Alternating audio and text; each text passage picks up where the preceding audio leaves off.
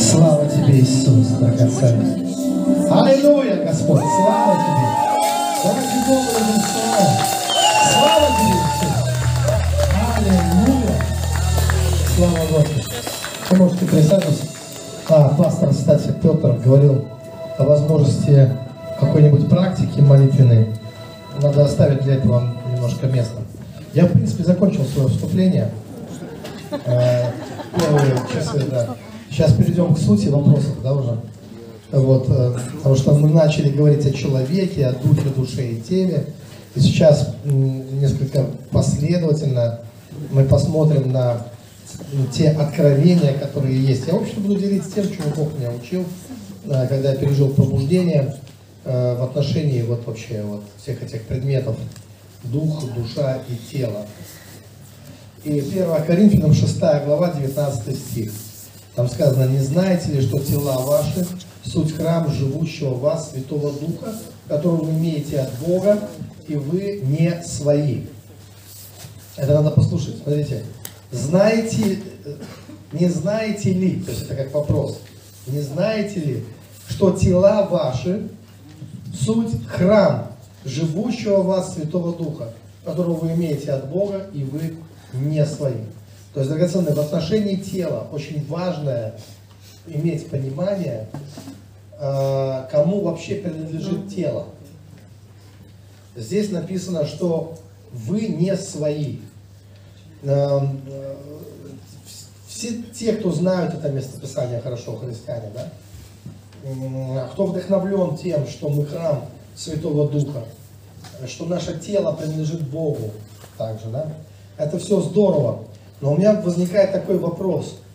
А до того, как Святой Дух вошел в ваше тело, когда Он наполнил вас, ваше тело было чье?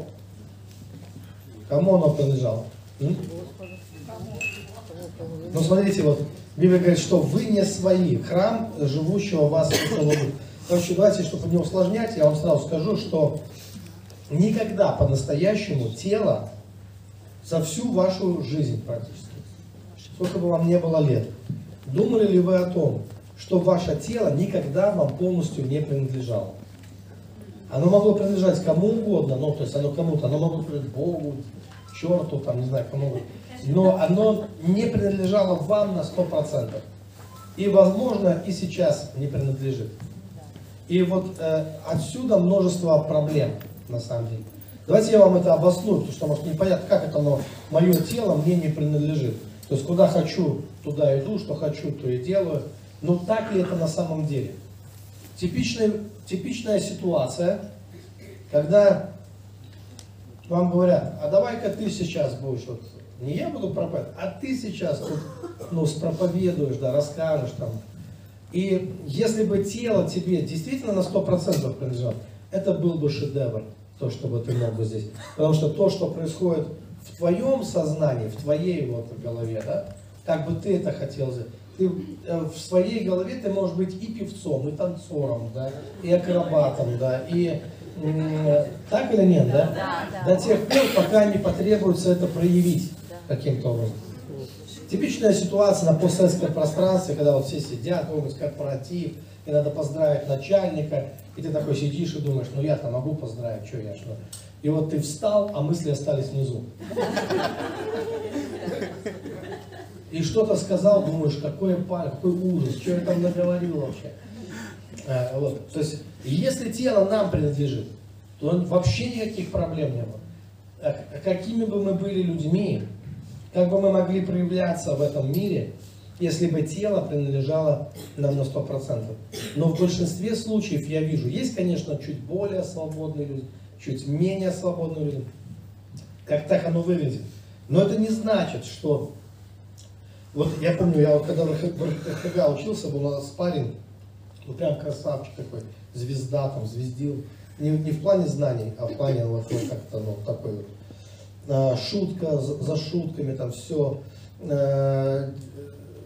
такой привлекал внимание, особенно женской части ученик. И как-то мы с ним остались вдвоем в одной квартире, жили, у нас там много студентов. И он начал мне зачем-то рассказывать, исповедоваться, что я это вообще-то все от страха делал. Вот я настолько боюсь, что я от страха вот начинаю шутить, там, вот, веселить всех. Оказалось, это у него защитная реакция такая, да? Оказалось, что и он не владеет собой на 100%. Моя беда как раз заключалась в том, что у меня было с этим совсем ужасно, с владением э, телом. Э, очень э, тяжело было на протяжении э, многих лет, и когда я уже э, пришел к Богу, брат мне э, проповедовал, мой духовный отец в этом смысле. И вот он начал брать меня на первой конференции. Конференции проходили в гостинице Измайлова, Бог Ванер тогда сам собирал людей. Там, в общем-то, и я помню вот эти залы по пять тысяч человек, все славят Бога, и я тоже стою. И вот эта постоянная внутренняя борьба вот это со своим телом. Э, все прыгают, славят Бога, а ты стоишь, и ты не можешь, ты как заманул. Ну, если есть какая-то отверженность, какие-то тормоза, и потом ты думаешь, нет, все-таки надо славить Господа, ты ведешь эту внутреннюю, никому невидимую борьбу, ну или тебе кажется, и потом ты решил все-таки прыгать и славить Бога. А из-за комплексов ты все равно не вовремя все это делаешь. То есть, когда все вниз уже поднять, ты только вверх начинаешь. И еще более создавая чувство неловкости и думая, в общем-то, как это, знаете, не, не делал, нечего начинать, вот все равно какое-то. А, я настолько это драматично переживал. Брат играл э, там главные роли в театре юного зрителя, в Тюзе.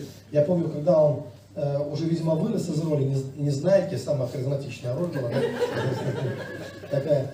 И он меня повел в Тюз, говорит, надо тебе как бы, ну, тоже вот, двигаться в этом.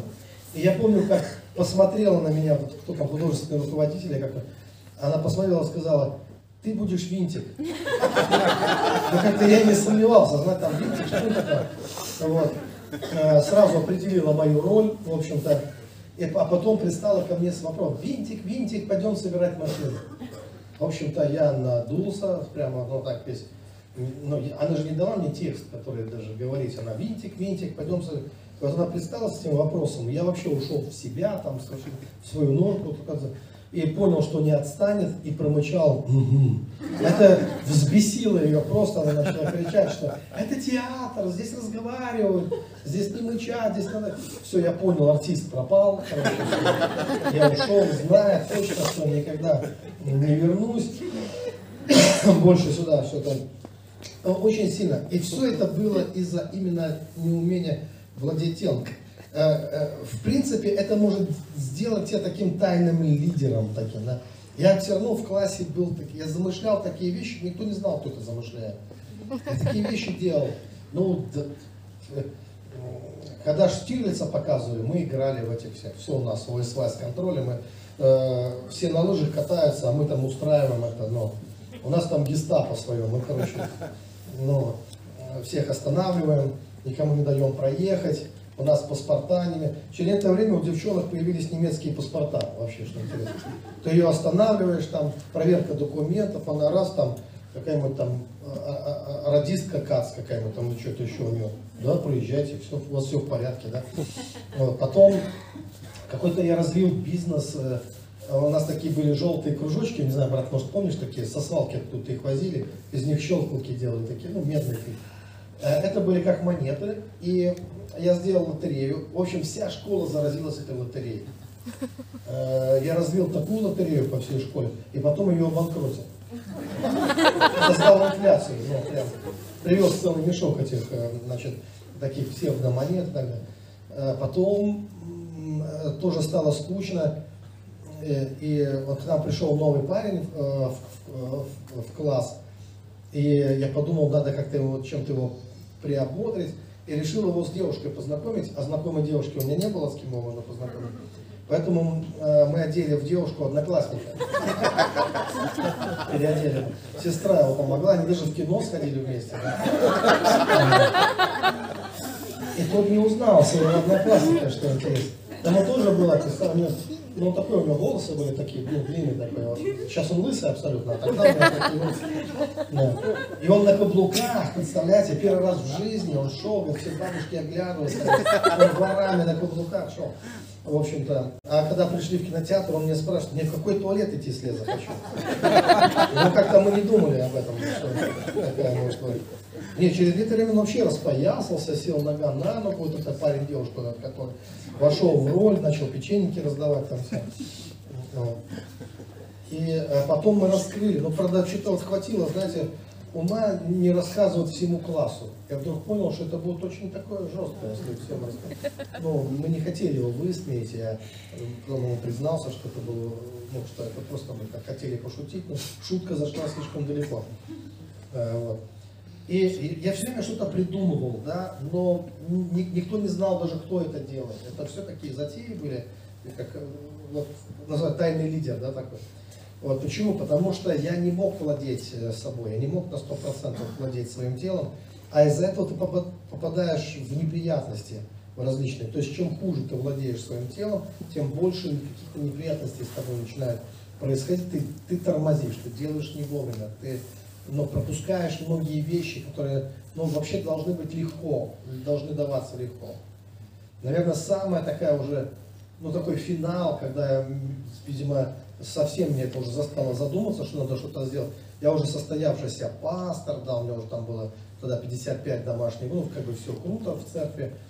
И мы э, поехали в Колумбию, полетели в Колумбию, там была такая мега-конференция, ну, брат знает, там, сколько там народу собиралось, да, тысячи, там, тысячи молодежи, все.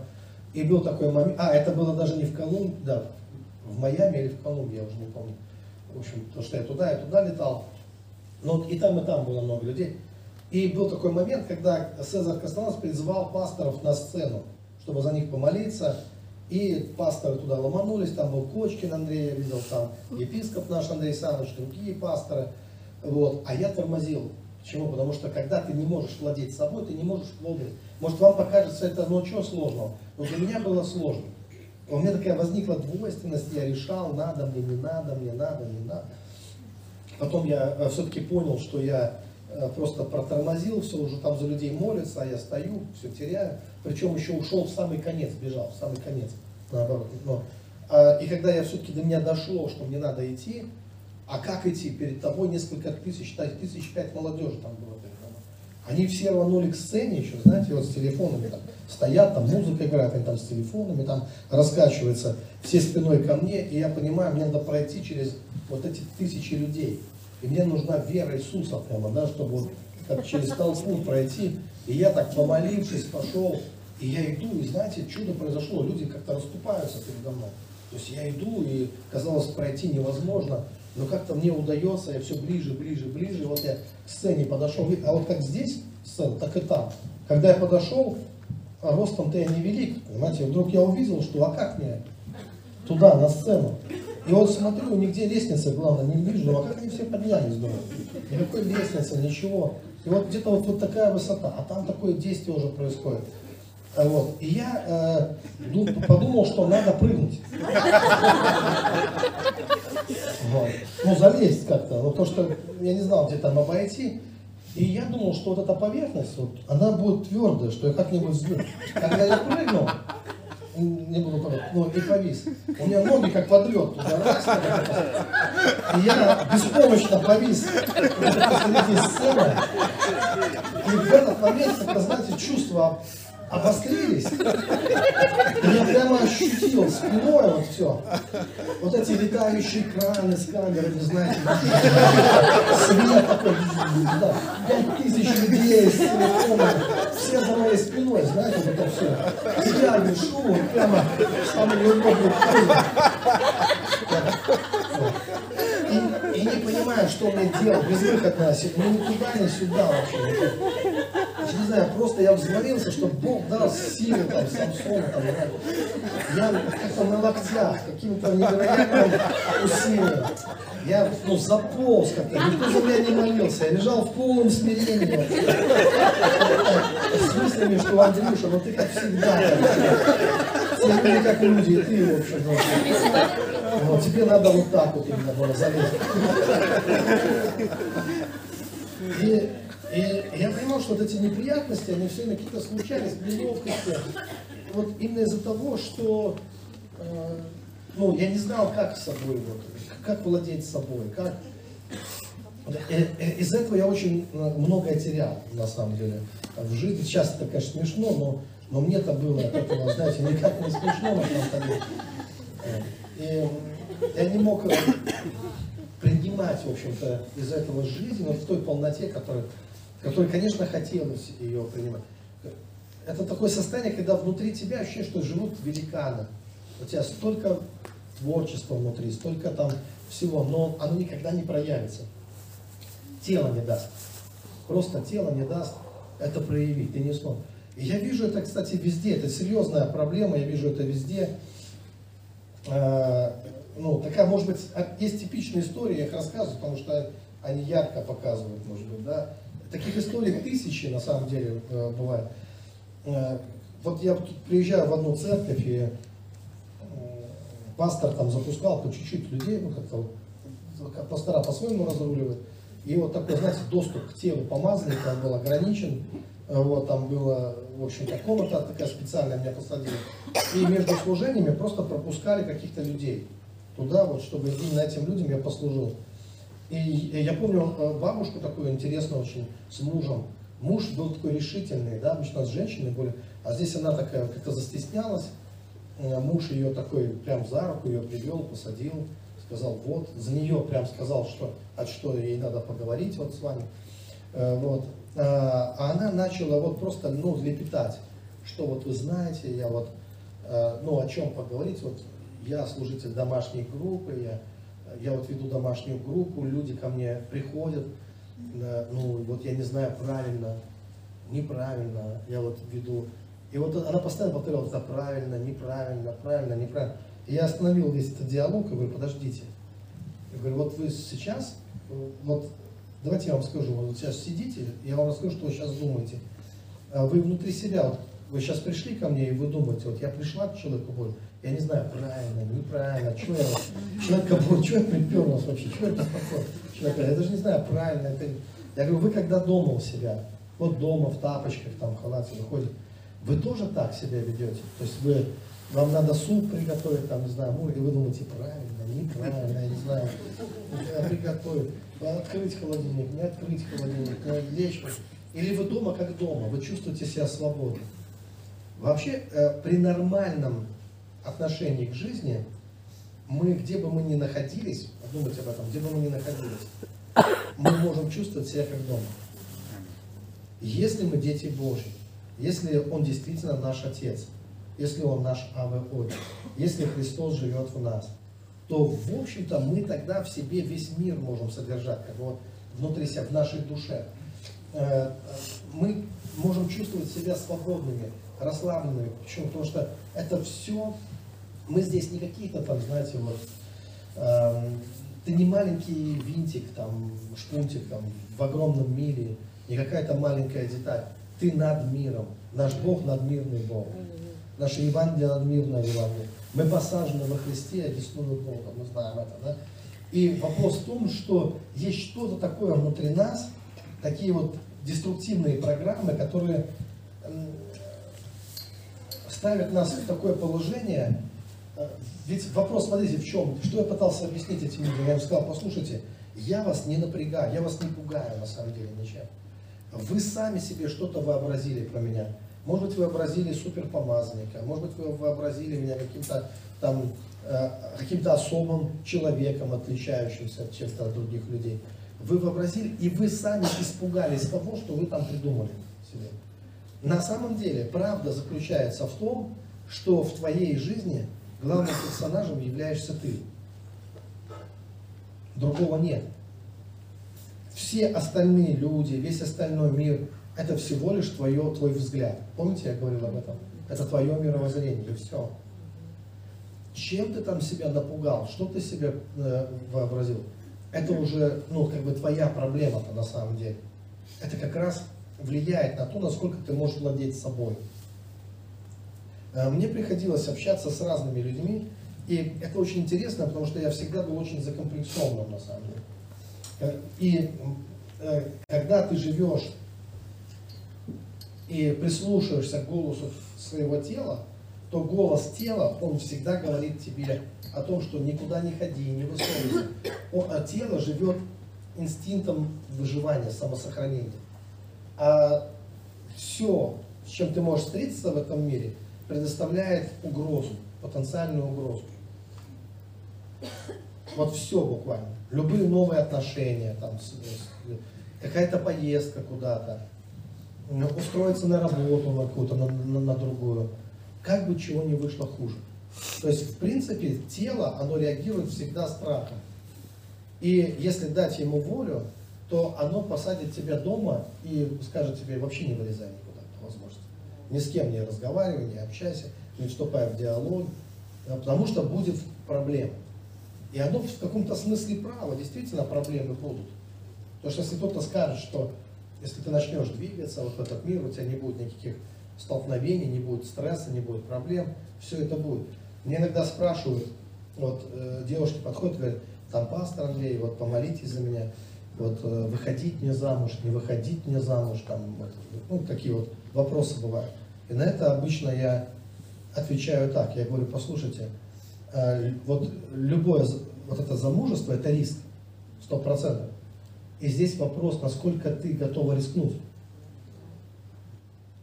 А, э, нету никакого такого, э, ну как вам сказать, что ты не знаешь, что ты берешь, ты все равно кот в мешке. Ты потом узнаешь. Здесь нету стопроцентной гора. Он сегодня может быть помазанник какой-нибудь там, да, а завтра как он себя поведет, кто его знает. То есть понимаете, о чем я говорю? Поэтому я говорю, послушай, любые отношения – это риск. Но иногда бывает так, когда ты готова рискнуть.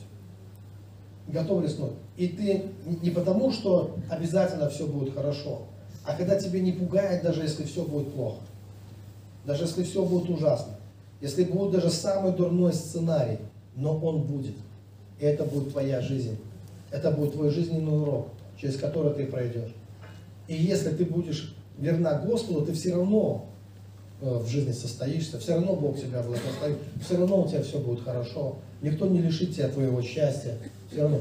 Но ты пройдешь через это тогда. Поэтому насколько ты готов рискнуть, по сути дела, преодолеть свой страх и двинуться куда-то. Есть такой ангел, защитник, я часто о нем рассказываю, потому что я часто его вижу. Если у человека в жизни была какая-то драма, обычно приходит этот ангел и начинает защищать. А знаете, что такое? Вот если бы ты ходил бы по городу с телохранителем, всегда с тобой телохранитель, то ты бы немножко так тормозил. В каком смысле? Вот ты идешь куда-то, хочешь зайти в магазин, а они стоят тебе, они идут, проверяют магазин весь, все проверили, кого нет, выходят, заходи. А лучше вообще не заходи. Почему? Но вот сейчас мы проверили, а через 5 минут, может, кто-то туда зайдет. Да? То есть а, где-то там, не знаю, шарик хлопнул бы а, на улице, они тебя на асфальт бы сразу уложили бы, да? Но вдруг стреляют. Вдруг это против тебя. То есть, в общем-то, ты бы почувствовал, что это ограничивает твое передвижение, твои действия, да? что э, какой-то человек тебе назначает встречу, ну, может быть какая-то деловая встреча, а вот эти ангелы, телохранители, они говорят, да ну его. Вдруг он тебя кинет, вдруг он тебя бросит. Сейчас вы начнете с ним бизнес, служение, там еще что-то еще, отношения. А потом знаем мы этих. Потом какое-то будет, но боль, какой-то... То есть они пытаются спасти тебя от боли. И иногда это, эти ангелы, они могут стать как будто твои демоны уже, а не ангелы. Потому что ты хочешь, духа, душа хочет свободы, душа хочет чего-то нового, а они говорят, будут проблемы, и они правы.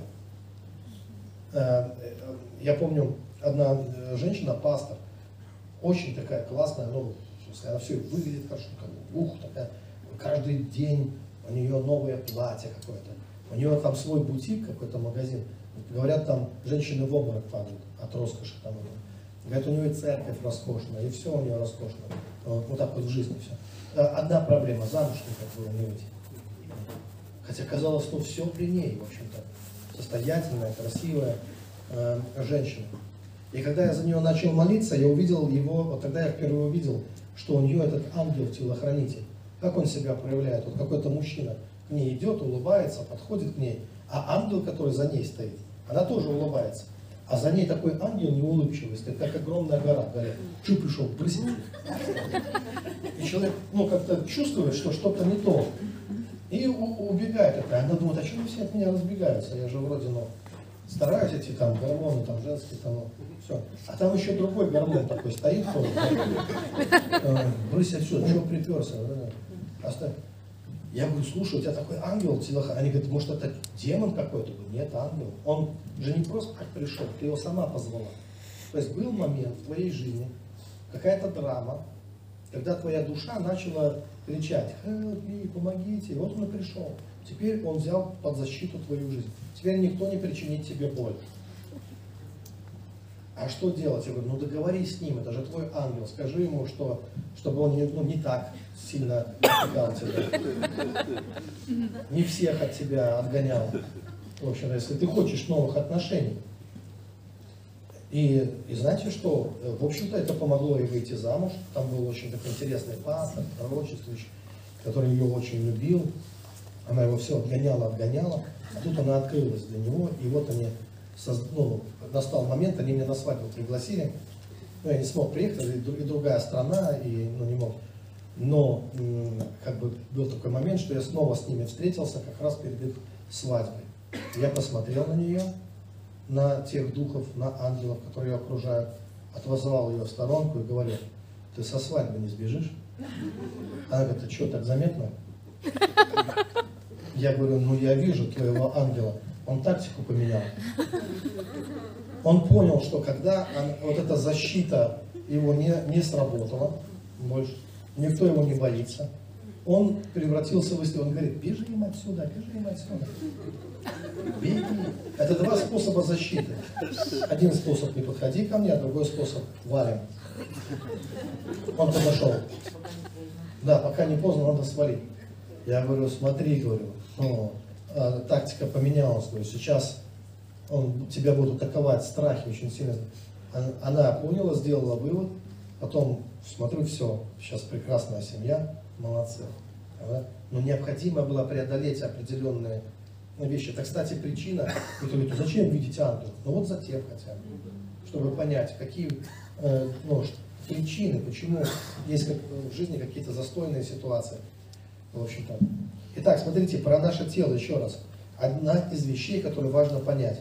Так как тело никогда в нашей жизни не было до конца нашим, одна из задач, которая стоит перед нами, это овладеть своим телом. Тело – это поле битвы, согласно Писанию. 1 Коринфянам, 9 глава, 27-28 стих, современный перевод. Нет, я тренирую свое тело, подчиняю его себе, чтобы проповедовать другим, самому не оказаться непригодным.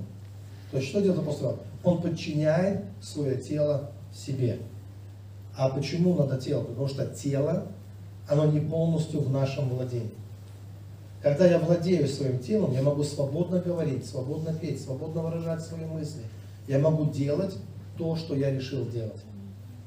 То есть мое тело перестает препятствовать мне. Это не такая уж простая задача. Я был на одной из конференций в Москве, и там один известный служитель должен был проповедовать иностранный. И он отказался, он что-то переел, каких-то гамбургеров, короче говоря, ну, где-то не в том месте, где их надо вообще есть. И ну, занемог, в общем-то. И меня вот буквально, а так как все приехали, я понимал, на него, на этого служителя, а он самое важное ведущее собрание отказывается проповедовать, и мне за 10-15 минут до начала говорят, ты будешь проповедовать. Вот я стою, да, вот и понимаю, что мне надо сейчас выходить, и, э, и ты понимаешь, что сейчас может быть такое, когда меня объявят, я думал, не будет ли там свиста какого-то, что ну, все приехали на такого помазанника, а тут я выхожу. С другой стороны, я понимал, что у меня есть что сказать народу Божьему. У меня реально было что сказать, и я знал даже, что это будет важнее даже лучше, чем вот этот помазанник приехал говорить. Да, что ну, у меня есть слово а, от Господа. Я понимал, ну, э, внутри я понимаю это, смотрю на свои коленки, у меня коленки дрожат. Предательство.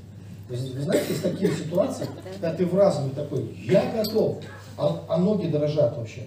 Мандраж по всему телу. Думаю, почему тело меня не слушается? И я понял, что если я с этим мандражем сейчас выйду, оно меня заблокирует всю мою проповедь, оно не позволит мне ничего сказать. И тогда я начал кружиться, танцевать. То есть там играла музыка, и хорошо такое была мощная группа прославления. э, э, с Украины, такая бодрая.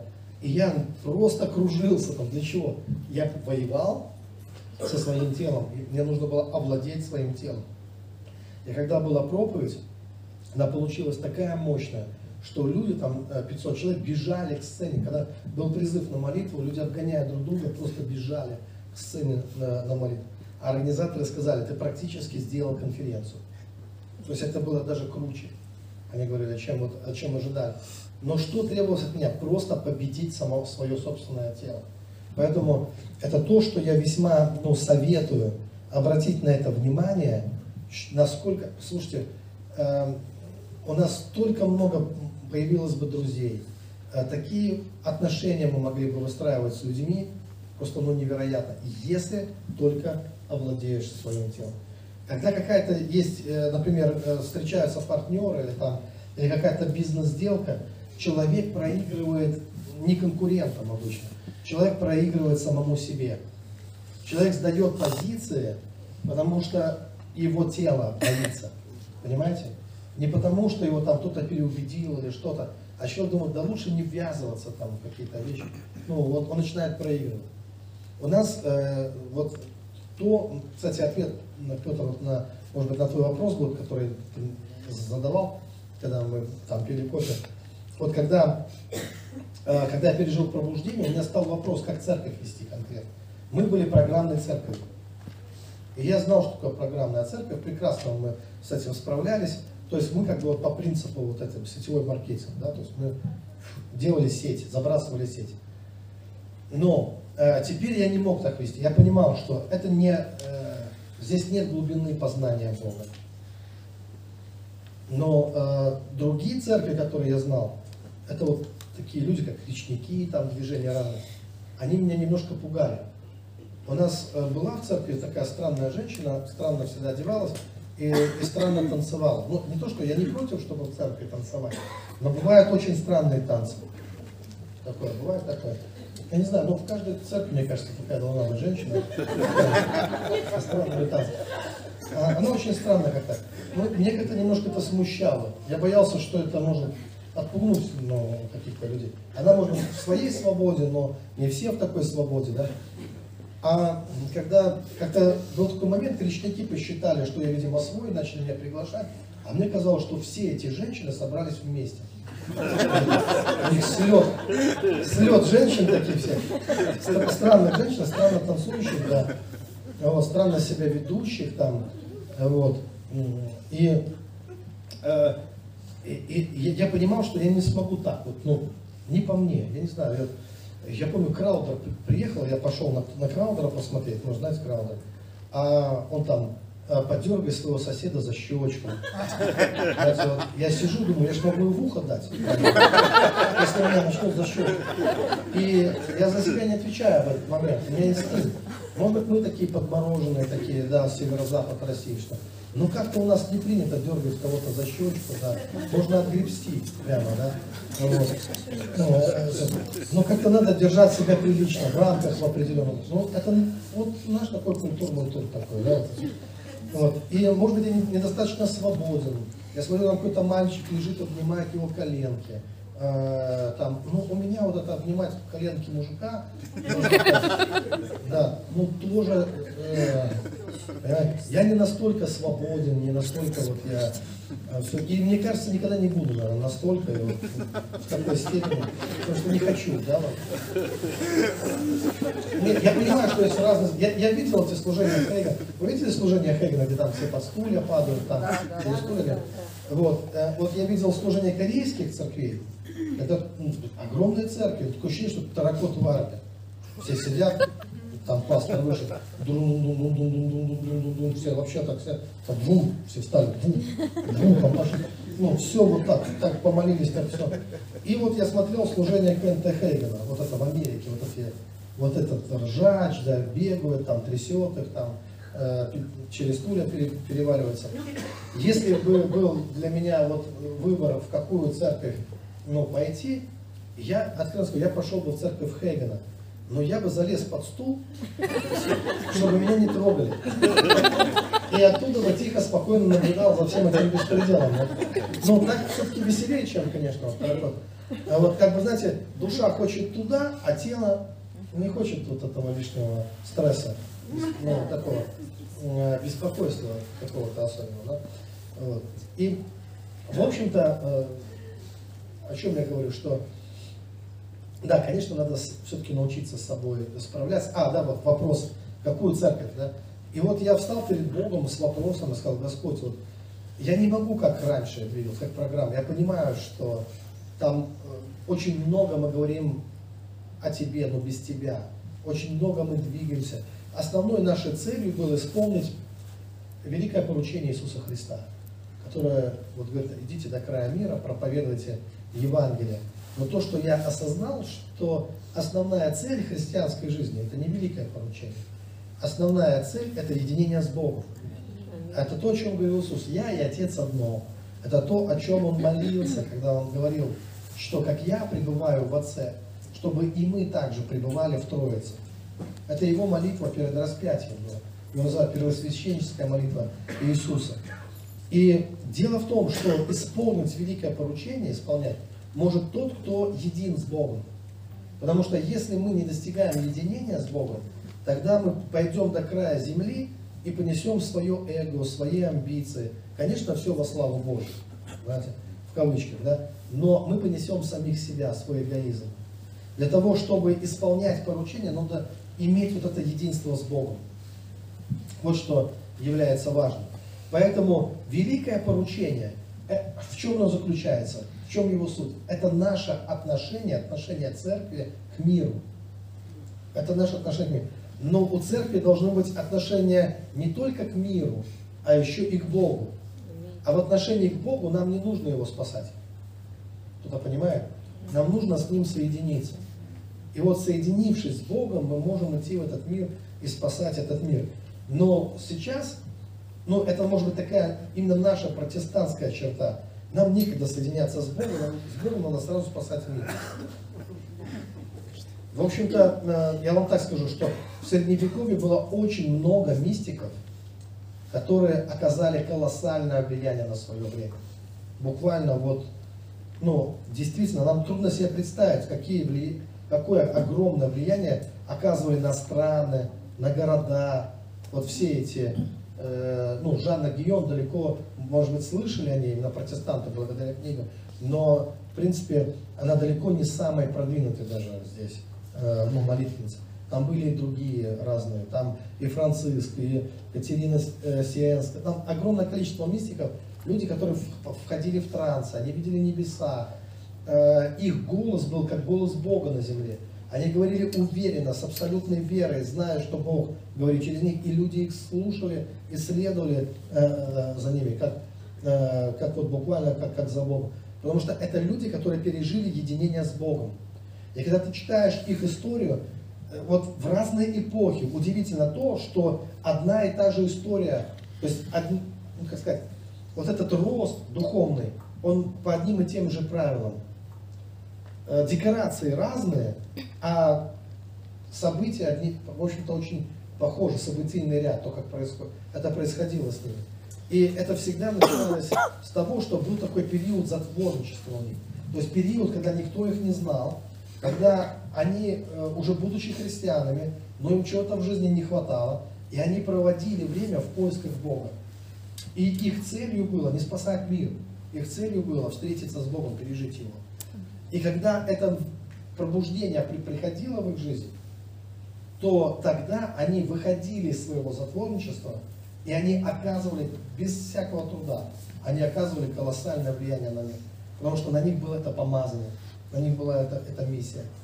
А у нас проблема в том, что мы, не дождавшись вот этой миссии, этого помазания, мы уже бежим, и нам некогда.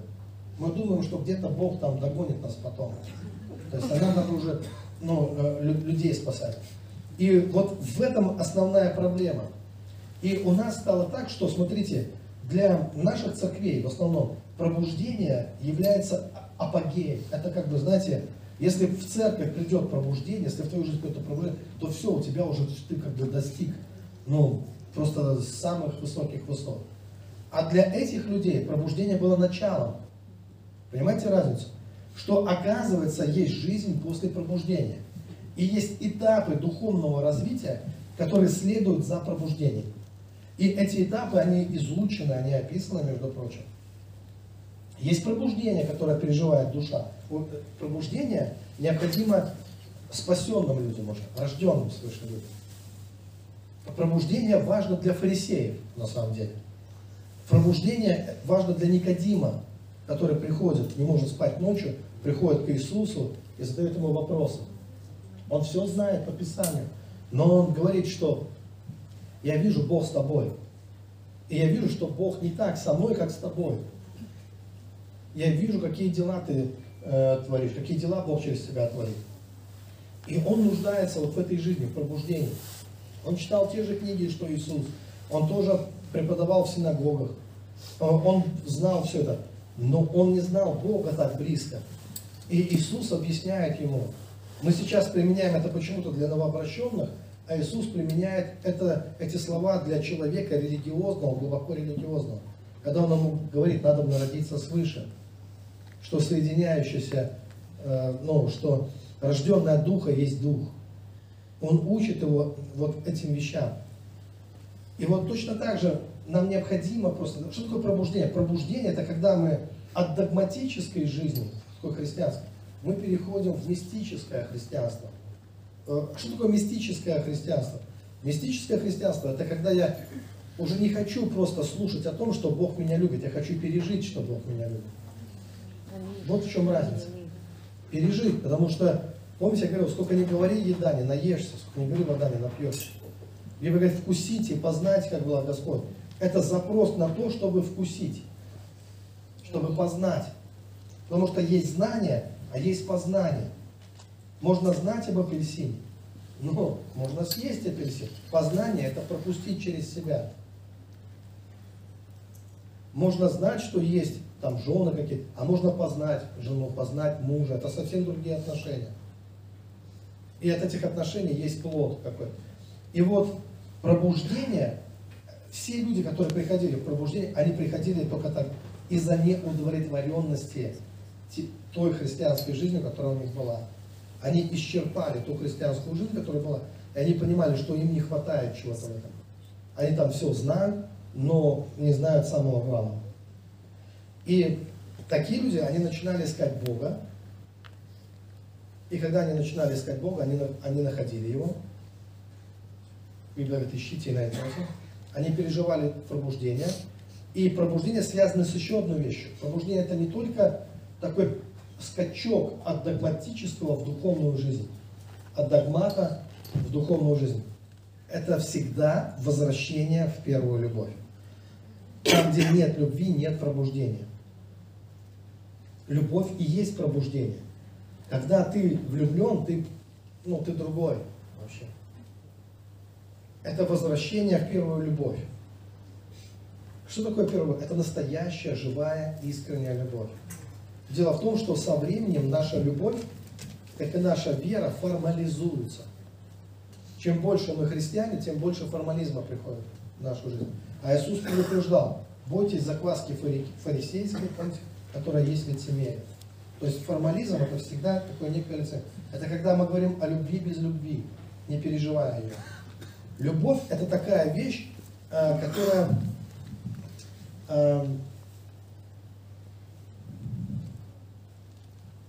Вот смотрите, это как вода.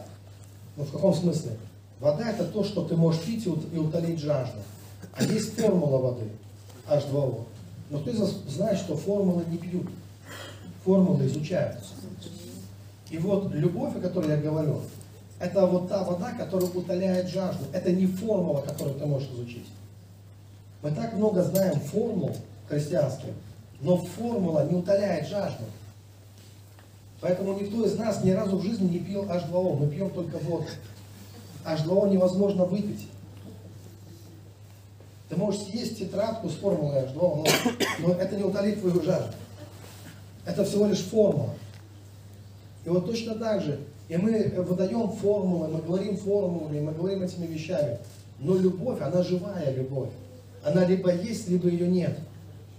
И если ты сегодня переживаешь любовь, если ты сейчас переживаешь любовь, то когда ты проснешься завтра утром, тебе нужно снова обновиться. Тебе нужно снова заново это пережить. Она не переходит автоматически изо дня в день. Потому что это живое, такое живое чувство. Понимаете, что я пытаюсь сказать? То есть ты должен возобновлять это в себе каждый раз, искать и находить это каждый раз заново. Потому что стоит тебе чуть-чуть в этом плане расслабиться, и ты уже просыпаешься формалистом. Ты говоришь о любви, но ее уже нету, это уже не та же самая любовь. Любовь это как твой партнер по браку, с которым ты живешь. А любовь не остается, ну, если ты ее не ищешь, она не останется с тобой. Она уйдет просто. И ее не станет. Мы будем повторять, бредить, э, говорить о каких-то вещах, но, но, уже, но она уже не, не, уходит от нас. А когда она от нас уходит, от нас уходит самое важное. Еще это что? Это знание, познание Бога. Библия говорит, что любящим Бога Бог дает познание о себе. И это знание, это не знание, которое ты получаешь в институте, не знание, которое ты получаешь за партой. Это живое знание. Это знание, которое с тобой до тех пор, пока с тобой любовь. Как только любовь ушла, и знание ушло между и ты уже не знаешь, как так как должно знать. Когда любовь возвращается, ты снова знаешь. Ты знаешь, как себя вести, как поступать, как молиться за людей. То в принципе все знаешь. Все есть в этой любви. В ней есть знание, в ней есть сила определенная. Но здесь нужна искренность. Это даже ну, не описать одним словом. Это вещи на самом деле невыразимые. Это то, о чем бесполезно говорить, это надо переживать. Это то, к чему нужно стремиться. Это мы должны понимать, что каждый человек, на самом деле, что бы мы ни делали, не вытворяли в своей жизни, по сути дела, нам нужна любовь. Нам нужна любовь. Э, интересно то, что каждый в этом нужна. Каждый точно это знает, что ему нужна любовь. Но мы не ищем ее. Вот в чем прикол. Даже это не прикол, я даже не знаю, что это такое. Потому что мы думаем, что это непрактично. Мы, мы нуждаемся и мы хотим, чтобы нас любили, быть любимыми и любить других, но мы делаем все, что угодно, только не это. Мы думаем, что это непрактично, что другие вещи, они, может быть, э, ну, в, в этой жизни являются э, более важными. Но на самом деле это великое заблуждение. Нам нужна только любовь. Мы должны признаться себе в этом что мы глубоко в ней нуждаемся, что без нее мы как больные, что без нее мы не живем, а просто существуем. Любовь должна стать нашей ценностью. Вот для многих людей они понимают важность любви, но она не стала ценностью на самом деле. Смотрите, по церквям, если начать расспрашивать, какова цель, мы увидим там достигать людей, там еще там то, другое, пятое, десятое, там может быть все что угодно. Это может быть миссионерская, церковь прославления, церковь там, ну, чего угодно там, да. Но Библия говорит, достигайте любви. По любви будут узнавать вас. У нас могут быть какие угодно. Смотрите, что для нас является настоящей целью? То, что для нас ценно. Например, я могу говорить о любви, но если для меня ценно что-то другое, то это и будет моя цель. То есть, и, мы, и тогда мои слова ничего не стоят. Потому что я пойду, и я буду делать то, что мне кажется и является моей подлинной целью. Я могу сам себе в этом не признаваться, но я буду инстинктивно искать того, что я считаю, что это моя цель. То есть это ценно для меня, внутри это ценно для меня. Когда мы делаем любовь ценностью, нашей ценностью, тогда мы уже не можем ее потерять. У нас есть свои ценности, там, не знаю, телефон, паспорт, золотое кольцо, сережки золотые. Если у вас есть паспорт, и он для вас представляет какую-то ценность, и вы вдруг обнаружите завтра, что вы где-то его оставили, разве вы не пойдете искать? И вы скажете, а, сделаю другой. Если он для вас ценность, вы забеспокоитесь. Я видел, когда женщина теряет там одну сережку, весь дом на стоит. все дети, Бог всех пока не найдут. Она потеряла какую-то ценность. Если бы мы также относились к любви. Понимаете, что туда сказать? Если бы любовь была для нас больше ценностью, чем какая-то сережка или паспорт, то как бы изменилась наша жизнь очень сильно. То есть ты проснулся утром, и вдруг ты чувствуешь, что ты не чувствуешь. Да, что любви нету. Что любовь осталась вчера, а сегодня ее уже нет. И ты бы сделал бы все, чтобы найти ее. Ты бы был бы искренним, настоящим, и любовь бы пришла снова. И ты начал бы свой день с любовью, ты бы относился бы к людям с любовью, ко всему с любовью. И это принесло бы колоссальные плоды. Во-первых, пока ты в любви, у тебя есть знание от Бога. Настоящее живое знание, которое приходит с небес. Настоящая мудрость. Я говорил, что никто из нас не мудрее своего состояния. Любовь может поднять тебя до Царства Небесного. Состояние Небесного Царства. Это состояние Бога. Бог любит. Бог есть Бог человека любил. Ты бы видел ангелов, для тебя было бы открыто его царство. Голоса, которые бы ты слышал, не были бы демоническими, пугающими. Это голос любви, голос ангелов, голос херувимов, голос Божий. И пробуждение – это возвращение в любовь. Конечно, это возвращение, и любовь, она изгоняет, совершенно любовь изгоняет всякий страх. Нормально, да? И, конечно, да, э, возвращаясь к теме тела, да, э, важнейшей задачей, для, одной из наиважнейших задач человека по отношению к телу, это научиться его побеждать и перестать бояться. Перестать бояться. Я советую несколько вещей. Э, первое, что я советую людям, это научиться отпускать. На тело хуже всего влияет, на наше здоровье хуже всего влияет то, что мы всю драму, которую мы пережили за жизнь, продолжаем носить в себе. Всю боль, все разочарования, всю драму мы носим в себе. Это разрушает нас изнутри. Э, в тому моменту, как я пережил пробуждение, мое сердце было как, ну, такое изранено, все как, как вот игольчатая подушка. Э, я жил постоянно с какими-то персонажами в моей голове. Это те люди, которые предали меня, кинули меня, подвели меня, которые поступили жестоко по отношению ко мне. Стоило мне остаться одному, я думал о них. Они стали моими демонами.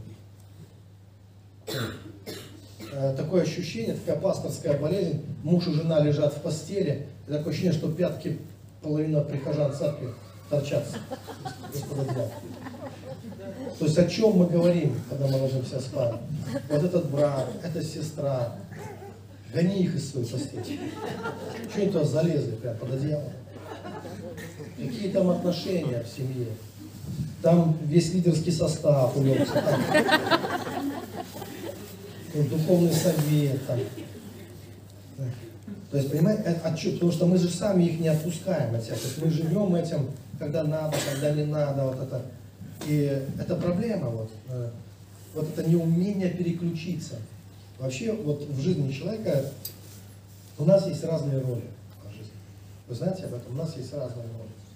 И верность в малом – это верность как раз вот тем ролям, которые тебе даны от Бога. Есть ли какая-то роль у вас в жизни, которая дана вам от Бога? Как вы считаете? Например, если ты родился мальчиком, у тебя есть роль. Роль сына, роль мальчика, который должен стать мужчиной, да? роль отца, э, роль служителя, если ты э, Бог доверил тебе служить, и так далее. Если родилась девочка, у тебя тоже есть роль. Роль быть дочерью, быть женственной, роль матери, роль бабушки потом, роль исполн... ну, жены, да, и так далее. Вы понимаете, есть разные роли. И верность малым – это когда ты соответствуешь этой роли. А Бог сказал, что Он верному малым, Он даст над многим, поставит над многим. И когда у нас люди хотят там завоевать мир, достигнуть там и так далее.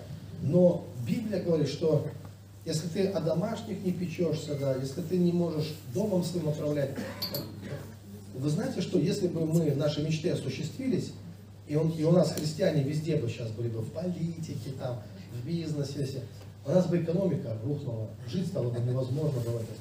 Вот с этим, ну, вы думаете, я, я насмотрелся на разных пасторов, епископов и так далее. Я думаю, они хорошие, пока они вот, не только власти не давайте над всей страной. Аминь. Они не те еще люди, которые вот могут прямо вот так сделать нашу страну счастливой, свободной, богатой. Да? Потому что многие известные даже лидеры, уважаемые люди, я говорю это без какого-то сарказма. Я был в разных церквях, и я видел, что очень часто это измотанный, замученный человек, который был когда-то суперпомазанником, пионером, основателем там, мощного движения, но он пришел, приходит в состояние, в конце концов, такое состояние. Но когда, знаете, вот вокруг люди, лидеры, они ходят на цыпочках, они боятся его ранить, обидеть, потому что он настолько изранен. Когда человек очень сильно изранен, он реагирует болезненно на все. Э, человек, который вытребует себе внимание, вытребует любовь, вытребует от людей уважения, вы должны меня не уважать. Вот то есть он говорит это всем своим видом. И это, знаете, вот человек, который борется за образ. То есть он всеми силами, последними силами пытается поддерживать образ помазанника, образ человека Божьего. Но за этим образом есть душа, душа, которая ранена, потому что его столько раз кидали, столько раз предавали, столько через такое он прошел, столько раз его во всем обвиняли, что эта душа, она уже просто, ну, вся кровоточит там. И она тратит последние свои силы, ресурсы, чтобы поддержать вот этот образ помазанника, образ, там, не знаю, генерала Божьего. Но наступает то время, когда его лидер начнут ему чуть ли уже не саечки и пиндали бить. Они борзеют, он слабеет, хватка ослабевает. Раньше вот здесь они у него все были а теперь он уже не в состоянии удерживать все это в своих руках. И приходят молодые, сильные, борзые, которым, в общем-то, ну, которые едва сдерживаются уже. Я был на служении, где ты проповедуешь, сидит епископ, э, ну, какой-нибудь там какого-то региона, и ты смотришь в зал, и зал делится на две категории людей с фамильскими Одна категория людей смотрит на епископа, все смотрят на епископа, и на тебя все смотрят на епископа. Если присутствует епископ, все смотрят на епископа. Одни смотрят, можно ли смеяться или нет, можно говорить аминь или нет, э, а другие смотрят, когда до него до дурака дойдет, что надо поменять это. И простите, это я, ну, я, я читаю это во взглядах людей. Смотрят, это знаете, как в детстве, когда родители ссорятся постоянно, вот в нашем советском детстве, идет какой-то фильм по телеку про любовь, родители смотрят, а ты сидишь и наивно мечтаешь. Сейчас они посмотрят фильм про любовь и больше никогда ссориться не будут. Они поймут, что надо друг друга любить. А они смотрят фильм про любовь и дальше продолжают ту же политику в семье. Выносить друг другу мозг. Прибегая ночью и начинают еще детей делить. Кто с кем пойдет после развода. И вот нечто подобное происходит и в церквях. Ты смотришь на это на все, ты видишь, что... А для, почему я говорю, это важно? Он, у меня вот такой вопрос. Вот ты хочешь стать, э, ну, ты следуешь за помазанниками. То есть, по идее, они твое будущее. Но в лучшем случае. Если ты станешь как один из них, то вот это твое состоявшееся будущее. Оно тебе надо стать таким человеком, который весь, знаете, он только спиной повернулся, а у него там стрелы, как лежал вообще. Он весь уже расстрелянный вообще там уже. А он уже все. И, и, ну я точно знаю, почему это происходит. И, и как жить так, чтобы этого не происходило. Когда все наше внимание фокусируется на внешнем мире, на достижении, на строительстве чего-то во внешнем мире, ценой становится наша душа, потеря души. Когда ты начинаешь прежде всего заботиться о своей душе, ищешь Царство Божье, то ты всегда будешь актуальным человеком в этом мире. Неважно, сколько тебе лет. Ты не теряешь своей актуальности. Ты не теряешь мудрости. Потому что эта мудрость приходит от Бога. Потом, когда Бог придет за твоей душой, Он, прид, он не придет за твоим образом. Бога не интересует, какой ты создал образ перед людьми. Образ его вообще не интересует. Он придет, посмотрит на душу и заплачет, наверное, да? Э, скажет, что же ты с тобой, с тобой сделал? Я не думаю, что он там будет их осуждать, ругать. Он любящий Бог, сострадательный, но все-таки это ведь мучение так жить. Поэтому я не хотел бы, чтобы вот э, закончить так. Я понимаю, что э, наступает момент, может быть, такой в жизни, когда ты становишься фаворитом, авторитетом для кого-то. Но никогда не надо забывать, что это проходит. Фавориты приходят и уходят, приходят другие фавориты. Знаете, когда беда? Когда приходят другие фавориты, а ты такой, начинаешь с ними воевать, ты думаешь, вы должны любить только меня. Вы про меня забыли. Такая, знаете, актерская болезнь. Почему некоторые умерли от алкоголизма, известный актер. Их нашли по запаху. Пришли другие актеры, другие звезды. А как от тебя забыли? От тебя забыли там. И дальше такая прямо драматическая песня. Да Пугачева пел, даже батюшка один спел в голос. Когда-нибудь и я исчезну с поверхности земли. И дальше хочется, как это мир будет продолжать жить, а тебя не будет. А как же люди без тебя? Как мир без тебя? Вообще не понятно, как он без тебя существовал. Как без тебя? Вообще-то, вот э, я себя подбадриваю таким, тем, что я говорю, что живет не муравей, а муравейник. Муравьи рождаются и умирают, муравейник продолжает жить. И также все человечество. И есть человечество. И наша цель, вот наша миссия, ни больше, ни меньше, это быть здоровой клеткой в теле Христовом. Не какой-то опухолью, не каким-то там, знаете, быть здоровой клеткой. Я в своей церкви э, говорю в отношении любви так. Я однажды сказал, говорю, не надо меня любить. Это не, можно по-разному это сказать. Можно сказать, как-то отверженность будет, не надо меня любить. Не-не-не. Я говорю так, любите всех. Если вы будете любить всех, я один из них. Мне этого достаточно. А если вы будете любить только меня, тогда вы делаете из меня кумира. Это плохо. Не делайте из меня кумира. Я такой же человек, как и все люди. Просто хочу быть здоровой клеткой. Вот и все. Здоровая клетка от мертвой отличается чем? В ней есть, вот в мертвой клетке есть все, что есть в здоровой. Белки, там, жиры, углеводы, там. Ну, в общем-то, весь тот же самый состав. В мертвой клетке нет жизни. Нет жизни. Ну, что? Знаете, ученые, они могут взять воробушка, разобрать его, ну, им же интересно посмотреть, как он устроен, да? Разобрали его, там, клювик отдельно, лапки отдельно, крылышки, ну, разложили, разобрали, посмотрели, изучили все, что из чего он состоит. Потом взяли, собрали назад воробушка. Все на месте, клюв, лапки, крылышки. Не летает уже. Ничего вроде бы не забрали. Те же самые э, ну, структура, те же клетки, те же белки. Жизни нет. Жизнь они не могут это ну, вдохнуть. Потому что жизнь это Божий дар. Это то, что приходит от Бога. И вот точно так же нам очень важно, чтобы мы не просто формально соответствовали христианам, а чтобы мы позаботились о том, чтобы в нас была жизнь. А как о Христе сказано, что в нем была жизнь, и жизнь была свет человека. Вообще-то для человека нормально, когда у него есть какая-то антипатия к смерти. Это же нормально, да? Именно по этой причине, если ты имеешь дома кота и котик сдох, ну, было бы неправильно, если бы ты продолжал бы его очень долго хранить. У себя дома, на коврике где-то там, да?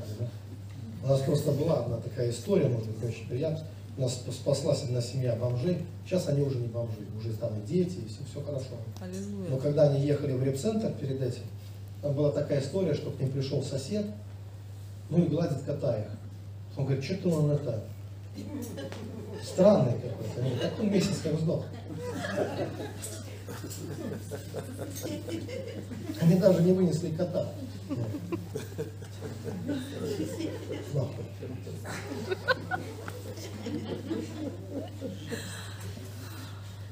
Поэтому мы все это за стан выносим, мы все это, вот то, что является смертью, э, мы, это не то, что, что бы мы хотели, да, мы хотим жизни. Мы должны стремиться к, к этой жизни. Хорошо, я должен ускориться. Смотрите, что э, ну, э, один из способов, что я, о чем я говорю людям, хотите иметь здоровое тело и правильное отношение к телу, научитесь отпускать отпускать всю драму вашей жизни. И здесь такой простой пример, я привожу пример со стаканом обычно, да, я говорю, что когда вы красками рисуете, слышали, может, это? Вы макаете кисточку в краске, в краске, и потом моете ее, нарисовали и моете в стакане. Когда вы делаете это не один раз, какого цвета становится вода в стакане? Серо-буро-малинового, вот так здесь. Вот точно так же и человек тело человека. Различные жизненные переживания, драмы, они делают воду нашей жизни вот такого же цвета. Да? Туда всякое, там тебя кинули, здесь у тебя что-то произошло, там у тебя что-то. Я, я вот помню тот момент прозрения вообще. Я еду в деревню, ехал в деревню, вот жена, она моя говорит, она откровение получает, когда что-то с грядками возится. Я если беру в руки лопату, я не понимаю, куда мысли все уходят. У меня как-то отдельно. Вот если только я взял лопату, все, но зато приходят странные персонажи. Какие-то вот те люди, которые были в моей жизни, их не стало. Они приходят, начинают выносить мне мозг.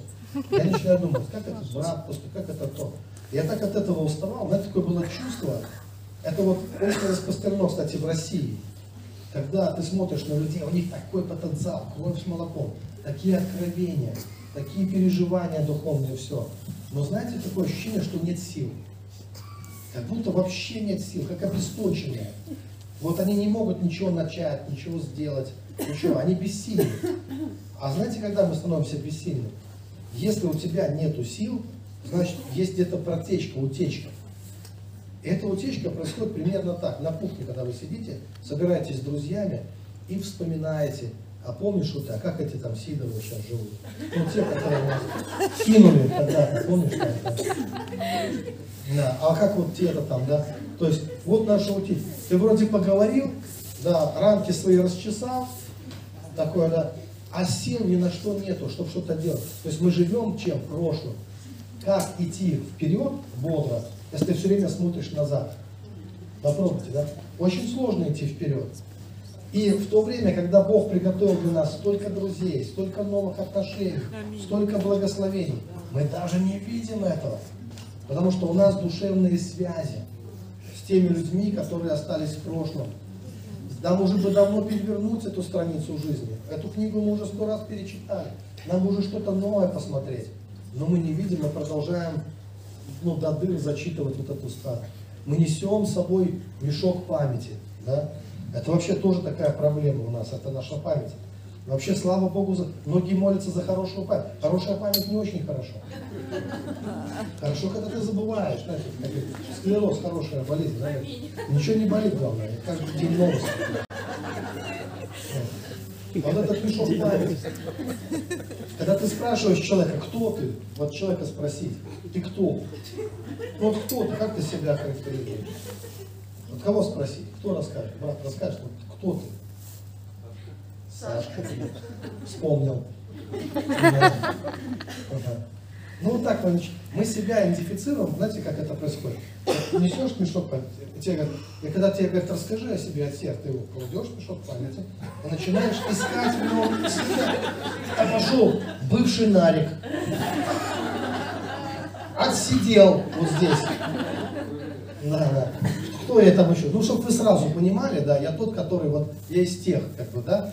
Это как бы наша самоидентификация. Вообще это к нашей, к настоящей жизни не имеет никакого значения. Аминь. Представляете, если бы бывший нарик вообще забыл, что он нарик. Вот как в кино, вот какой-то фильм я смотрел, ну таких много фильмов. Тут одна из каких-то сериалов, не, не посмотрел, ну, первую серию. Там летит корабль, звездолет какой-то. Бах, из анабиоза выходят люди, и никто не помнит, кто они такие. Ну, не знаю, кто такие. Но навыки есть. Знаете, кто-то умеет управлять кораблем, кто-то драться умеет, кто-то стреляет хорошо. И думают, а что делать-то? Никто ничего про себя не помнит. Ну, как, ну понимаете, корабль куда-то летит. Посмотрели, куда летит бортовой журнал. Он летит на какую-то планету. Прилетают на эту планету, думают, ну там получим ответ. Прилетают, а там шахтеры на этой планете. Они с ними разговаривают. Те говорят, знаете, у нас тяжелая ситуация. Это что за ситуация? Наша корпорация решила нас всех грохнуть. Короче говоря, ну там свои делишки скрыть, грохнуть. Вы можете нам помочь? Говорит, ну что, можем. Ну, навыки есть бойцовские. Короче, прилетел корабль этой корпорации, они всех грохнули, помогли шахтерам, опять на свой корабль, летят дальше и находят вдруг файлы там какие-то у себя. А оказывается, это они были та первая группа, которая должна была грохнуть шахтеров. Они, их, это были отморозки, собранные со всего мира, у кого в детстве мама уронила, у кого там другая какая Они были чокнутые, там из тюрем, которых понабирали, которые должны были замочить, так как они пропали, корпорация послала другую группу. А эти забыли, кто они, что они плохие люди. И они грохнули всех тех. И они такие собрались вместе и решили, а что делать будем? Вот это интересно, что это такой выбор? А что будем делать-то дальше? А нам понравилось злодеев убивать. Давайте будем хорошими людьми. Мы что не помним? У кого какая стресс, кого мама уронила, вот это отвержен. То есть вот эти все вещи. Я забыл. И начал жизнь снова листать. Круто, да? Так и нам надо, если Бог забывает, представляете, чтобы нам просто определенные вещи не забыть не сказать, что прошлого не существует. Нету прошлого. Есть только здесь и сейчас. Я раньше думал, что это песня русского летчика, есть только миг. У нас миг самолет, да? Между прошлым, за него и держись, да? Но потом я понял, что это действительно мудро, что вот есть сейчас, и только сейчас я могу встретиться с Богом. Я не могу с Ним встретиться вчера. Завтра никогда не наступает, заметили тоже? Никогда не наступает. Есть только сейчас, да. И сейчас время для чуда. Сейчас время встретиться с Богом. Сейчас время чудес. Сейчас время, что сейчас я могу повлиять на свое прошлое и на свое будущее с этого места. И знаете, ровно настолько, насколько ты переживешь здесь сейчас, настолько ты переживешь ощутимое Божье присутствие. Потому что он говорит, я есть говорит Господь. Кстати, интересное чувство, вот когда я задаю вопросы, говорю, как ты, помнишь, я об этом говорил вчера, я говорил, как ты чувствуешь жизнь? Как ты жизнь ощущаешь? Вообще, как она переживается? Я говорю, вот жизнь, есть же в тебе жизнь? У нас же нет такого, ты сидишь такой, «А, проверьте срочно мой пульс, я не знаю, живой или я вознесся. Хотя мы же знаем, что мы живем, живые, нам не нужна никакого свидетеля, свидетельства. Мы сами в себе. А откуда мы это знаем? Как она чувствуется в нас жизнь? Есть варианты какие-то ответы? Дышим. А если дышать не будем, что? Нас уже нет, ты такой смотришь, ой, меня нет, я не душу. Ну, я же соображаю. Вроде, да? Это было с одним нашим э, э, ученым, который Гагарина в космос запускал. Есть ролик с ним. Он такой умер, он был абсолютным атеистом. И, говорит, и, и вот он сердечный. Сердце, говорит, остановилось. Я, говорит, выдыхаю воздух и понимаю, что все, сейчас говорит, будет тьма, сейчас, ну, все, меня не будет, он уже все. Выдых... И вдруг, вдруг так стало легко. Нету тела, нету вот этих боли, болезней, ничего. Голова так стала ясно-ясно соображать. Лечу, говорит, только в трубе в какой-то, в каком-то коридоре. Лечу, говорит, все. Ай, ну, ну так легко стало. И лучше даже стало мыслить, чем до того, как был в теле. Лучше. А раз лечу, и, а раз он ракеты, он ракеты строил, я, говорю, думаю, а можно пилотировать вообще полет? Мне нравится, когда чудеса происходят с такими людьми. Когда с мистиками, с христианами, мы все таким мистическим, каким-то, знаете, нам иногда фантазия так, она такая узкая. А вот этот ученый, он подумал, как пилотировать полет? Вот я лечу. Мы бы ждали там ангелов, там не знаю, чем-то такое. А он думает, можно этим управлять? Начал пробовать. Запомнил точку, над которой пролетал. Э, пролетел, вернулся назад. Говорит, я начал вспоминать.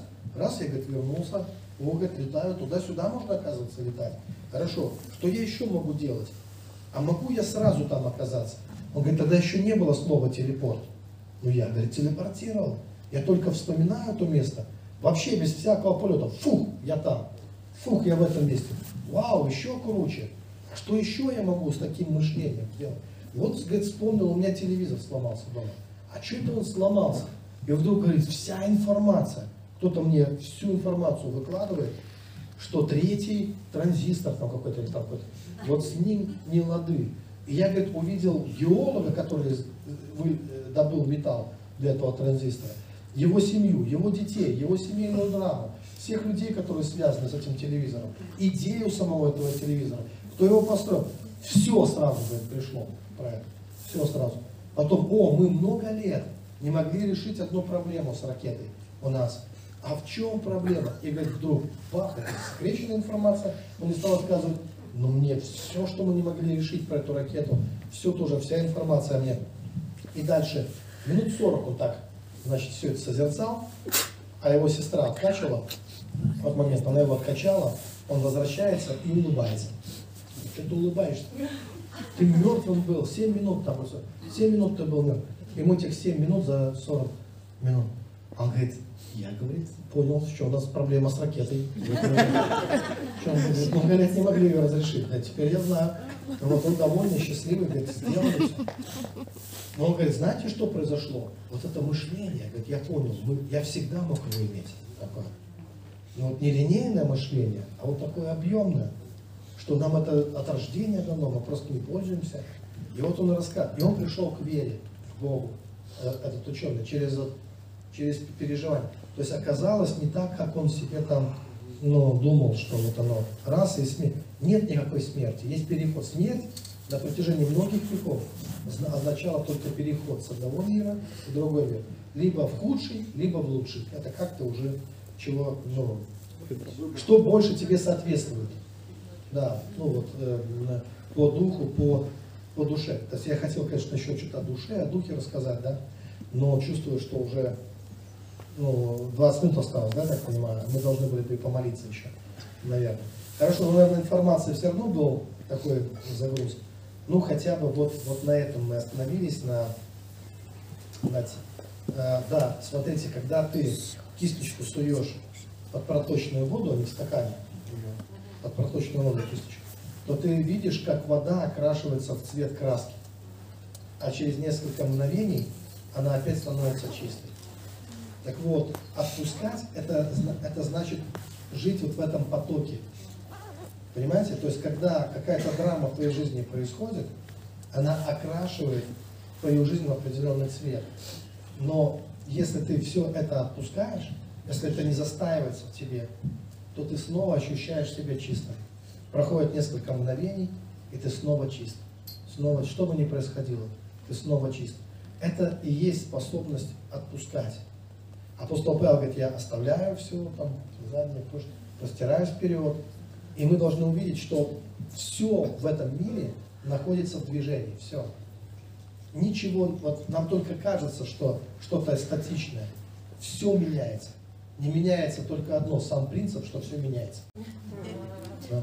Но все течет, все течет. Древние говорили, в одну реку дважды не войдешь, потому что это уже другая река. И наше тело это такая же река, она тоже меняется. За 7 лет все клетки обновляются в теле, все меняется. И мы должны также обновлять и свои мысли.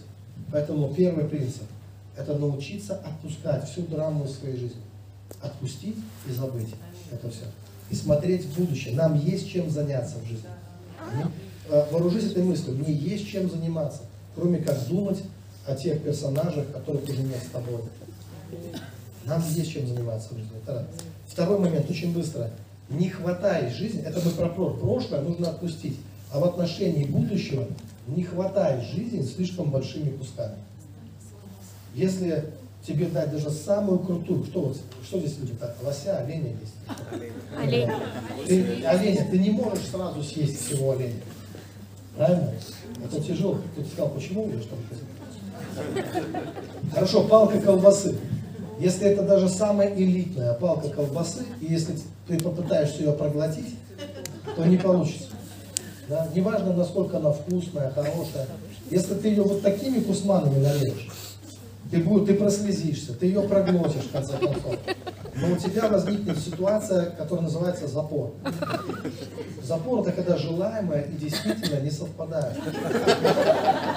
То есть желаний много, а возможностей нет. Многие люди постоянно в этом живут. Ну, в духовном смысле, да? От чего так возникает в жизни, что желаний много, а возможностей нет? Потому что ты сразу хватаешь большими... А в чем это проявляется? Ну вот, например, отпуск там, да? Ну, сказать, на работе думаешь об отпуске, в отпуске о работе. Ну что это за отпуск, когда ты постоянно думаешь о работе? Когда ложишься спать э, в постель с мужем, женой, думаешь о церкви. Но это не время думать о церкви. Да, это не, не тащи это в свою постель. Думай о церкви, когда ты в церкви. Думай о жене, когда ты с женой. Думай о детях, когда ты с детьми. Думай о человеке, о ближнем, когда ты с ближним. Это же всегда очень неприятно, когда ты с ближним, а думаешь о другом. Э, твой взгляд, э, ну, твой, то человек понимает, что ты алло, ты, ну, ты, ты не с ним. Там, или ты постоянно в телефоне. Если ты с ним общаешься, то время в телефоне. Ну, неприятно так общаться. Да, он где-то в другом месте. В этот момент. Ты либо со мной, либо ты не со мной в этот момент. Лучше давай две минуты побудем вместе, чем мы будем вот так вот. И вот так же, то есть, когда ты, когда у тебя все на своем месте, ты не в шпагате. Если ты возьмешь вот эту колбасочку, нарежешь ее тоненькими кусочками, она заходит вообще хорошо. Да? Как пищу надо пережевывать, жизнь надо проживать. Миг за мигом. Мгновение за мгновением. И стараться всегда быть вот в этом моменте жизни. Я знаю, где мой дом. Я знаю, но мне не нужно думать, я вернусь туда, я знаю, где он находится. Мне не нужно все время об этом думать. Как я вернусь домой, как оно? Оно как-то произойдет.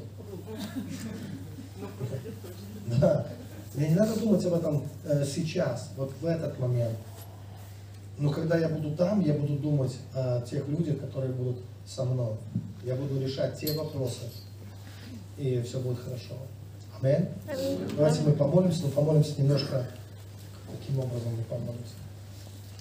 Кто-то знает такую молитву, я иногда провожу такую молитву, называется вот, ну, как в лодке, плыть в лодке по реке Духа Кто-то молился так со мной?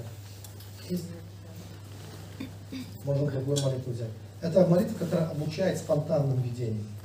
Как научиться видеть спонтанные видения. Нам нужна музыка, кстати. Если кто-то выйдет сейчас и подыграет. Хорошо.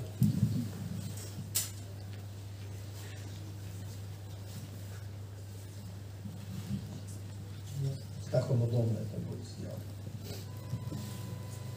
Давайте тогда все-таки поднимемся. Я вижу, что времени немного, а у нас еще будет служение вечером, завтра будет сегодня вечером вдохновлять. Сюда. А, я думаю, что положение тела сейчас важно сменить. Сейчас заиграет музыка, а ты закрой свои глаза. Каждый должен закрыть свои глаза. Ну, пастор можно только один глаз Я не смогу. И смотри, ты сам себе скажи, что ты вообще не будешь нисколько тратить времени на то, чтобы входить в дух. Потому что ты и так всегда в духе. Аминь. Что он никуда не делся, он не выветрился, он не ушел погулять, пока ты здесь сидишь что ты всегда в духе. А, тебе не надо сейчас тратить времени на то, чтобы искать Бога, потому что Он обещал, что отныне Он с вами до скончания века. И что им все движется и существует. Поэтому не ищите того, что и так уже есть. Помните, что вы там, где ваше внимание. Как только вы переключаете ваше внимание и начинаете думать о горнем, вы там. И сейчас мы помолимся так, как молился Давид. Помните, Давид, он воспринимал Бога как поток. Он говорит, как лань стремится к потокам вод. И он видел, что Бог это такой поток. Поток не сияющая пустота, а полнота, наполняющая все во всем. То есть в этом потоке есть все, в чем он нуждается. И сейчас вы можете пойти к этому потоку, чтобы тоже взять все, в чем вы нуждаетесь. Не старайтесь таращиться на видение. Не старайтесь что-то там сильно увидеть. Просто расслабьтесь, наоборот. Просто ощутите. Вы же знаете и так, что этот поток существует. Что есть поток жизни, в котором двигаются все планеты, все атомы, все монады души, все существующее, все видимое и невидимое. Все это движется в потоке. Бог сказал слово, Он высвободил это, этот глагол. Вы знаете, что слова Божьи это глагол, а глагол это действие. Это действие. И, и все течет, реки текут, э, все течет. Планета течет, все течет. Все атомы куда-то текут, все, что существует, и наши души. Мы, мы движемся в этой реке жизни. Все течет, все поток. Это поток жизни. Это вечный поток жизни. И сейчас мы приходим к этому потоку, который реально существует. Просто помните об этом, что э, вы можете видеть, не видеть его, но он существует. И практически вы прямо сейчас находитесь в нем. Вы даже являетесь частью его, этого потока. Потому что и ваше тело, и ваша жизнь, ваше существование, это тоже часть этого потока. Ваш Создатель Господь. Он придал вам движение, Он придал вам форму, Он создал вас в утробе матери. Вы в этом находитесь. Но согласно Библии мы как сосуд. Мы вот как сосуд, который Бог наполняет. Но этот сосуд, его можно, знаете, ну, поворачивать любой стороной. И вы можете представить себе, что вы держите сосуд в ваших руках. Держите сосуд. У каждого увидит свой сосуд. Глиняные, стеклянные, оловянные, неважно какой. Просто отпустите ваше воображение, доверьтесь Духу Святому. Вот как вы молитесь на иных языках. Вы не думайте, что вы скажете. Вы доверяетесь Святому Духу. Вы открываете ваши уста, и слова начинают литься с ваших уст. Так вы молитесь на языках. Вот так же откройте свое воображение, доверьте его Святому Духу, и пускай Дух Святой сам рисует образы в вашем воображении. И Он покажет вам этот сосуд. Этим сосудом являетесь вы сами. Вы этот сосуд. И этот сосуд, он уже чем-то наполнен. Потому что Бог наполнял вас всегда. И вы чем-то наполнены. Но, возможно, там есть какая-то горечь. Может быть, там есть какие-то краски, каких-то обид, разочарований, неудач, страхов, что-то еще. И сейчас, чем бы ни был наполнен ваш сосуд, даже самыми прекрасными благовониями, вы знаете, вы можете легко это все вылить, зная, что Бог снова наполнит вас. Он не позволит этой чаше быть пустой. Он не позволит вашему сосуду быть пустым. Он тут же моментально наполнит вас собой. Поэтому вы можете представить, что вы просто переворачиваете ваш сосуд, вы опустошаете его перед Богом, и вы вносите его в этот поток, о который существует, о котором говорит Давид. Как лань стремится к потокам вод, или потоки Божьи полны воды.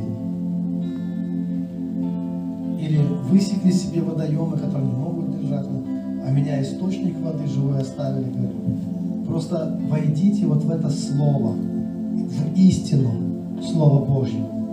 И раз Библия говорит об этой живой воде, об этой реке, которая течет от престола Божьего.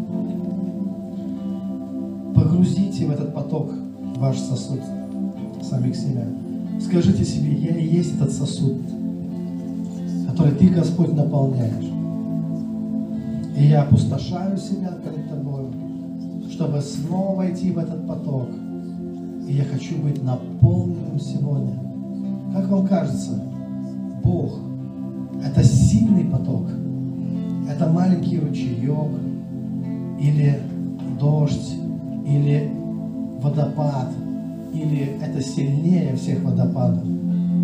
Как вам кажется, с какой силой, с какой мощью Бог наполняет вас? Когда вы думаете об истине, фокусируйтесь на истине, вы начинаете видеть, как это, как это происходит прямо сейчас. Как эти воды жизни, они начинают наполнять вас. Наполнять ваше тело, вашу душу, ваш дух. И в этом потоке есть Его любовь, Его дары, все, в чем мы нуждаемся. Различные проекты, ответы на наши вопросы, исцеление для, наших, для нашего тела, радость для души, восполнение наших нужд, финанс, решение финансовых проблем, новые откровения. Начните видеть, как ваш сосуд, он быстро, быстро, быстро наполняется. Наполняется до самых-самых краев. Подумайте о ваших близких. Это тоже сосуды. Подумайте о ваших детях. Это тоже сосуды. И просто подставляйте их под этот поток. И говорите, Господь, наполни. Наполни еще сосуд. Ведь это никогда не заканчивается как масло у вдовы. Это никогда не закат, пока мы верим, пока мы доверяем Тебе. Мы приносим это в Твое присутствие. Мы вносим это в поток, в священный поток, которым Ты наполняешь нас. И начните видеть, как все наполняется.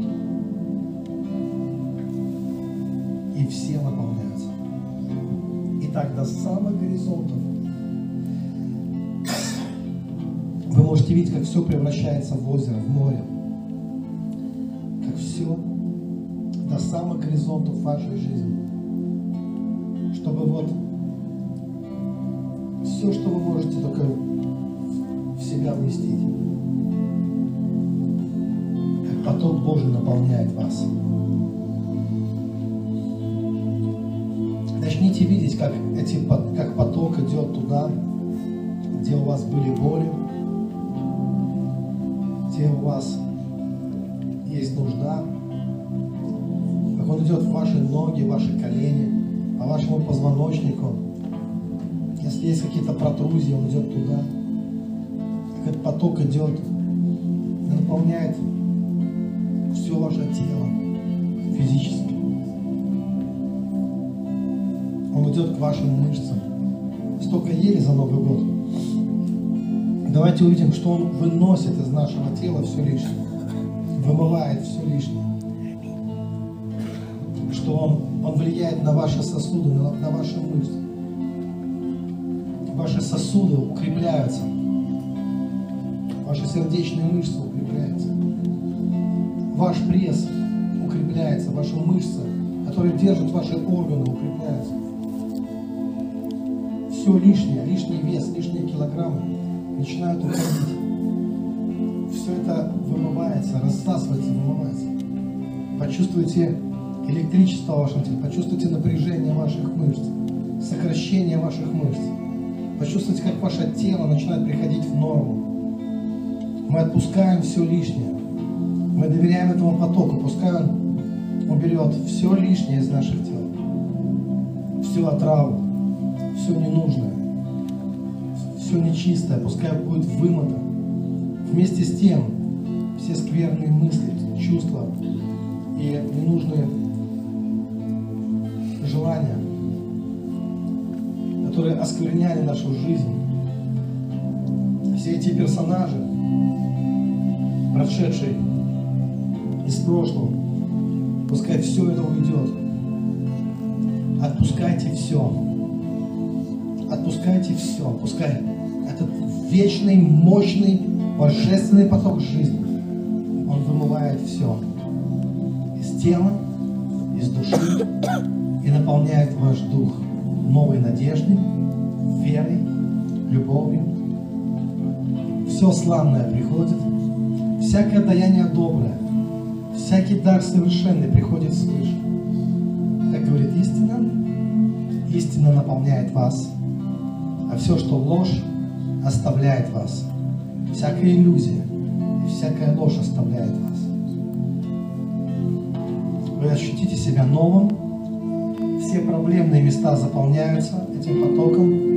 Везде, где было слабо, становится сильно.